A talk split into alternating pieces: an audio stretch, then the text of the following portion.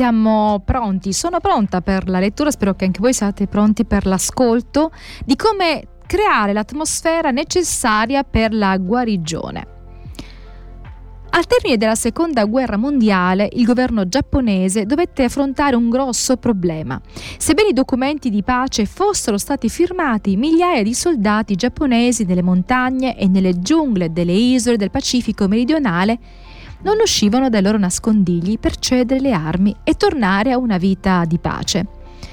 Avevano subito un tale lavaggio del cervello da parte dei loro superiori, con storie di quello che gli americani avrebbero fatto loro se, fossero, se si fossero arresi, che credevano fermamente che la resa avrebbe significato tortura o morte immediata. Alla fine l'imperatore del Giappone fece un discorso e disse uscite fuori, la guerra è finita, la pace è stata ristabilita.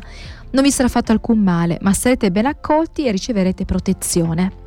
Poiché era la voce dell'imperatore, quasi tutti quei soldati accettarono le rassicurazioni e vennero fuori. Però c'erano alcuni ostinati che eh, ci impiegarono alcuni mesi prima di arrendersi. Dopo qualche anno si ritenne che tutti, anche quelli che erano ancora in vita, avessero mai lasciato i nascondigli. Tuttavia, fu solo nel marzo del 1974 che l'ultimo soldato lasciò il suo rifugio, 29 anni dopo la fine della guerra. Quando chiesero all'uomo mm, che aveva su per giù una sessantina d'anni perché avesse atteso così a lungo prima di appunto eh, superare quelle sue paure. Egli rispose che c'era voluto tanto tempo prima di superare quella fobia interiore, quella paura, quel trauma per la resa. Quindi quando lui si rese conto che invece non doveva avere paura, allora uscì dal suo nascondiglio, ma ci impiegò 29 anni. Le nostre paure non ci permetteranno né potrebbero farlo di abbassare le difese affinché i ricordi nascosti possano uscire dal loro nascondiglio. Dio, l'amorevole Padre celeste, l'imperatore dell'universo, ci ha, eh, diciamo, eh, a tutti gli effetti inviato un messaggio speciale di pace, però non tutti come quei soldati lo recepiamo. La paura forse è troppo grande. E Paolo dice, l'Apostolo Paolo dice, Dio era in Cristo nel riconciliare con sé il mondo, non imputando agli uomini le loro colpe. Perché allora ci sono tante persone che non si sentono libere di aprirsi alla grazia guaritrice di Dio? Perché si nascondono ancora dietro ogni specie di fortificazione? Perché troppo spesso l'atmosfera delle nostre chiese L'atteggiamento degli altri cristiani e il modo in cui proclamiamo l'Evangelo non creano le condizioni di fiducia necessarie per la guarigione.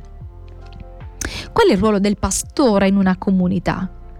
Il pastore ha un, ruolo, un, dupl- un duplice ruolo, profeta e sacerdote. Egli è rappresentante di Dio e proclama la parola di Dio, così dice il Signore. Come profeta egli dovrebbe, come Gesù, parlare con autorità. Come profeta egli parla di peccato, di rettitudine, di giudizio e chiama i fedeli al pentimento, alla salvezza, alla santificazione e alla purezza di cuore e di vita. Quando egli predica nel ruolo sacerdotale, pastorale, è un rappresentante di Dio ed offre nutrimento della parola, edifica e incoraggia i fedeli.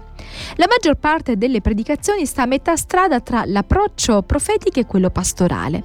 Affinché la predicazione sia come Dio ha stabilito che fosse, deve esserci senz'altro un equilibrio tra i due aspetti dell'Evangelo, esigenze morali e dono della grazia. Un po' quello che troviamo nelle parole di Gesù alla donna adultera. Neppure io ti condanno, va e non peccare più. Edgar Jackson, nel suo libro Psicologia della predicazione, riferisce i risultati di un'inchiesta svolta tra 4.000 persone mediante un apposito questionario. Il suo obiettivo era di scoprire che cosa le persone vogliono dai propri pastori per mezzo dei sermoni.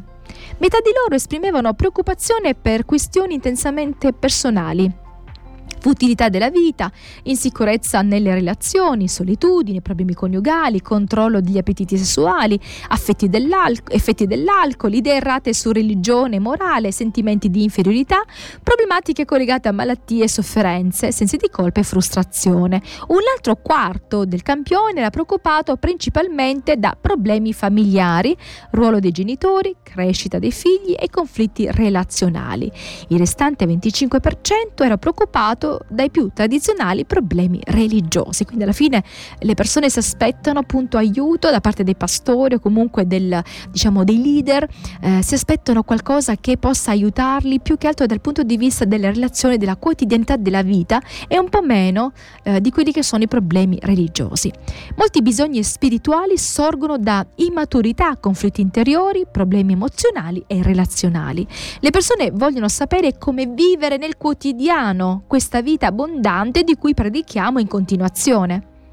A questi problemi normali poi dobbiamo aggiungere gravi problemi emozionali. Nella nostra società sempre più malata la situazione sembra peggiorare in proporzione geometrica.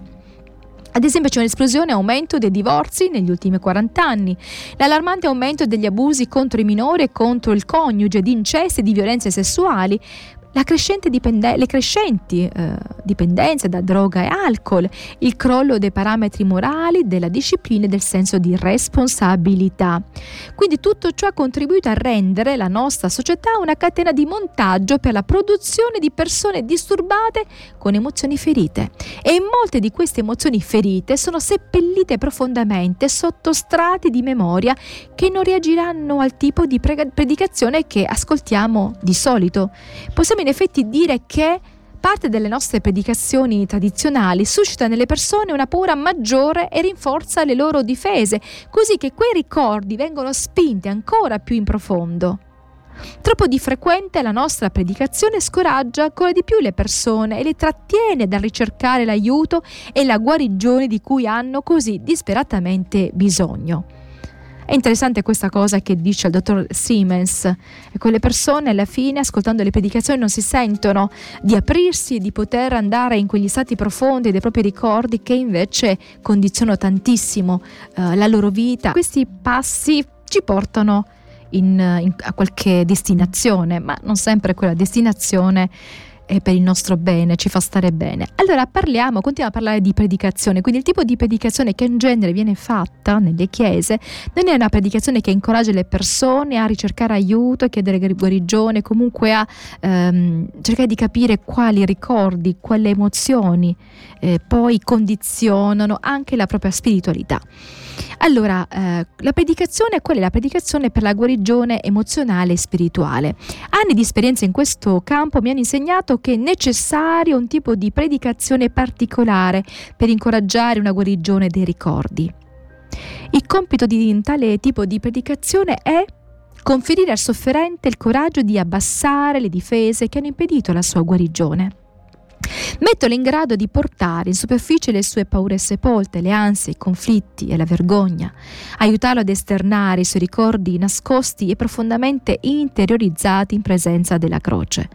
Creare quella che forse è per lui un'immagine completamente nuova di Dio, un padre empatico che non è scioccato ma è comprensivo di fronte a quello che viene svelato in sua presenza, poiché egli l'ha sempre saputo e non ha mai smesso di amare.